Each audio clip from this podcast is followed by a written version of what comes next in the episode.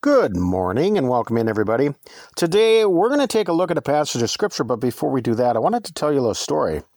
Our home is situated in an area where there's not very much activity at all, especially in the wintertime. It's pretty secluded and quiet from all the hustle and bustle of the outside world. But whenever we go outside to cut some firewood, we can always find evidence that we're not alone out here because God's creatures who live in the woods behind us will leave their tiny little footprints all over the freshly fallen snow. And many of them all tend to congregate on one main trail, staying on the same path that was forged by others before them.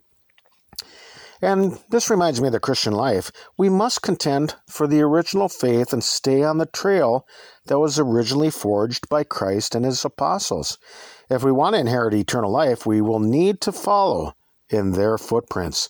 Jude 1 verse 3 says, Beloved, when I gave all diligence to write unto you of the common salvation, it was needful for me to write unto you and exhort you that ye should earnestly contend for the faith which was once delivered unto the saints. A lot has changed in this world, and many times I feel like a man born in the wrong century. Like an avalanche that is ready to slide down a mountainside, this world is on a precipice of destruction, falling deeper into, into sin each and every day. Over the years, the original faith that was given to the saints has become corrupted by false prophets who profess that they are of God, but completely deny the truth. They're deceivers and blind guides, leading people away from obedience to God into rebellion and heresy.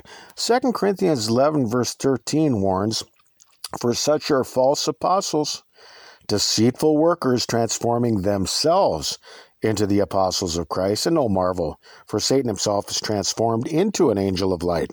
Therefore, it is no great thing if his ministers also be transformed as the ministers of righteousness whose end shall be according to their works. We must contend for the true faith, and there's only one. Ephesians 4 5 says, One Lord, one faith, one baptism. But in the day and age that we live in, there are many different versions of liberal and worldly Christianity, which have become perverted by false teachings and open rebellion against the truth. They've gotten so far away from biblical teachings that when you call or, or when you tell them the truth, they're going to call you a liar and even cast your name out as evil. They bear the responsibility of leading other people into error and causing the little ones to offend, but their wickedness will be exposed to all men. And just like Hananiah, they shall be cursed forever.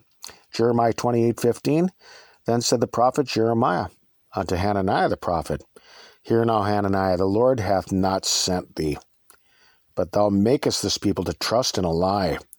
Therefore, thus saith the Lord Behold, I will cast thee from off the face of the earth.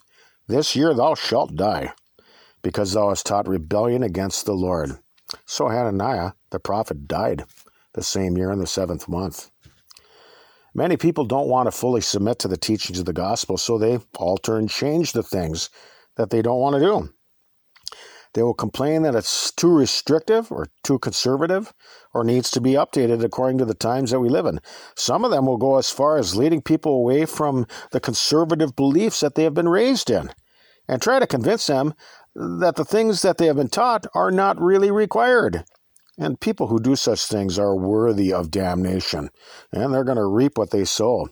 That's one of the reasons why you have so many perversions of the scriptures. That's what I call them. In many of them, they're so far away from the original translation. It's no wonder that they're walking in their sins. But though they will bear the punishment for altering the teachings of God's word. They've even put out ones that are gender neutral, which is a complete abomination to God. Galatians 1 7 says, But there be some that trouble you and would pervert the gospel of Christ. But though we, or an angel from heaven preach any other gospel unto you than that which we have preached unto you, let him be accursed. As we said before, so say I now again. If any man preach any other gospel unto you than that ye have received, let him be accursed. For do I now persuade men or God? Or do I seek to please men? For if I yet pleased men, I should not be the servant of Christ. Christ Jesus and the original apostles left their footprints for us to follow. They have already blazed the trail of our faith, and all we need to do is to keep on their path. But we are in a period of time where there is a rapid decline of genuine Christianity, and rather than following the original teachings of Christ, people have turned their ears away from the truth onto fables. The apostle warned that this was going to come to pass, and it is going on even as we speak. Look at 2 Timothy 4 3 says this For the time will come when they will not endure sound doctrine, but after their own lusts shall they heap to themselves teachers having itching ears, and they shall turn away their ears from the truth and shall be turned unto fables. We must contend for the true faith and not allow ourselves to be deceived by the numerous forms of false Christianity that have become so prevalent in the world today. Things that were condemned just a few hundred years ago are openly accepted today, and that's not progress. That's rebellion. It's not hermeneutics. It's heresy. Many of these places completely reject the original teachings of the apostles, men who were chosen by Christ to preach and teach the things that he had taught them. It was they who walked in his presence and listened to him preach. They saw his miracles and understood his will. We must strive for the same faith that they originally handed down to the church 2,000 years ago.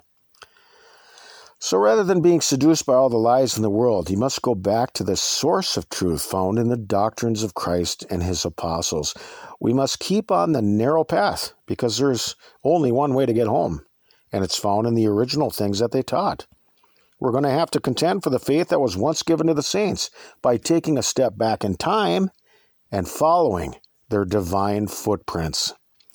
So let's think about these things for right now. We can be found on your web browser by searching TLKJBC, where you can find our diaries distributed through various platforms. We're not associated nor affiliated with any other religious groups. You can get our entire podcast feeds directly, along with transcripts, at tlkjbc.com. Or I suppose that you can find us somewhere up here in the great northern Minnesota woods. Peace to you all, and Lord willing, we will talk with you some more tomorrow. Till then, bye bye, everybody.